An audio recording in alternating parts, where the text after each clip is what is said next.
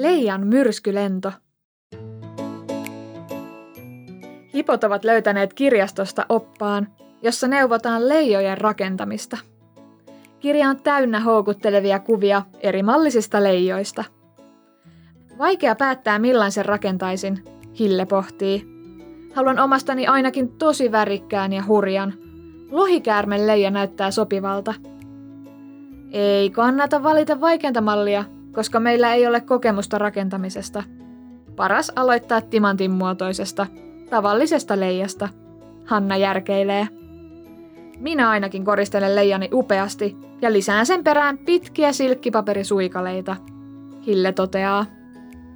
Ulkona on lämmintä, joten voimme askarella puutarhapöydällä. Henri ehdottaa ja alkaa koota tarvikkeita suureen koriin. Leijojen rakentamisessa tarvitaan yhtä ja toista. Onneksi hipot löytävät keittiöstä ja varastosta kaiken välttämättömän. Henri kulkee edellä pihalle kantaen korissaan liimaa, teippiä, renkaita ja siimalankaa.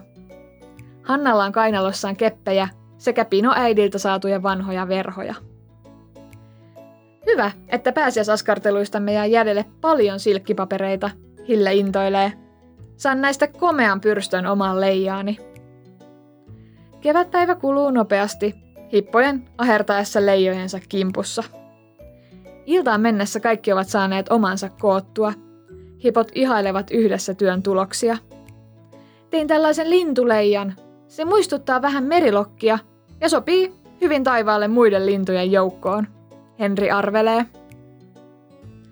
Hanna esittelee ylpeänä omaa kaksinaruista taitoleijaansa. Sellaisen tekeminen ei onnistu keneltä tahansa, mutta Hanna onkin taitava. Hille katselee taitoleijaa hieman kateellisena. No, onhan se aikamoinen tekninen viritys, mutta ei siinä samanlaista pyrstöä ole kuin minun timanttileijassani –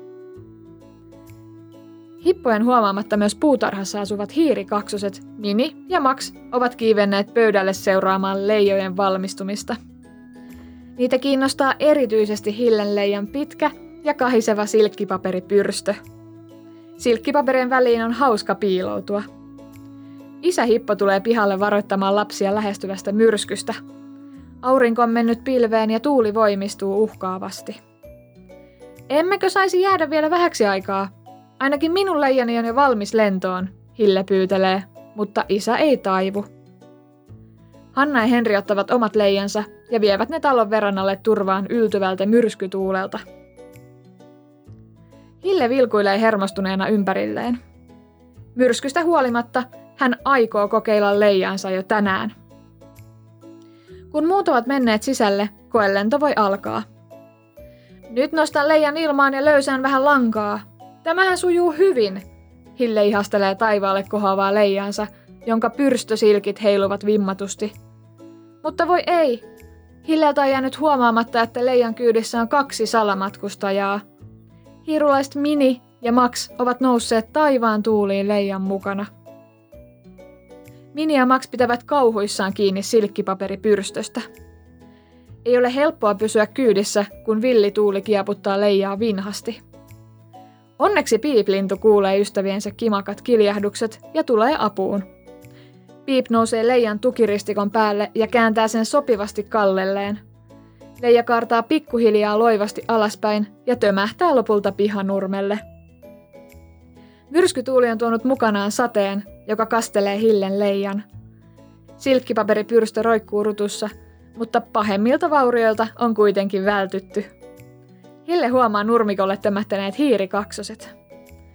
Onneksi ette loukkaantuneet. Ja hyvä, että Leijakin palasi kohtuullisessa kunnossa alas. Hille huokaisee helpottuneena. Vaikka Leijan ensilento oli lyhyt ja epäonninen, Hille ei masennu, vaan päättää kuivattaa timanttileijansa seuraavaksi päiväksi. Huomenna uusi yritys.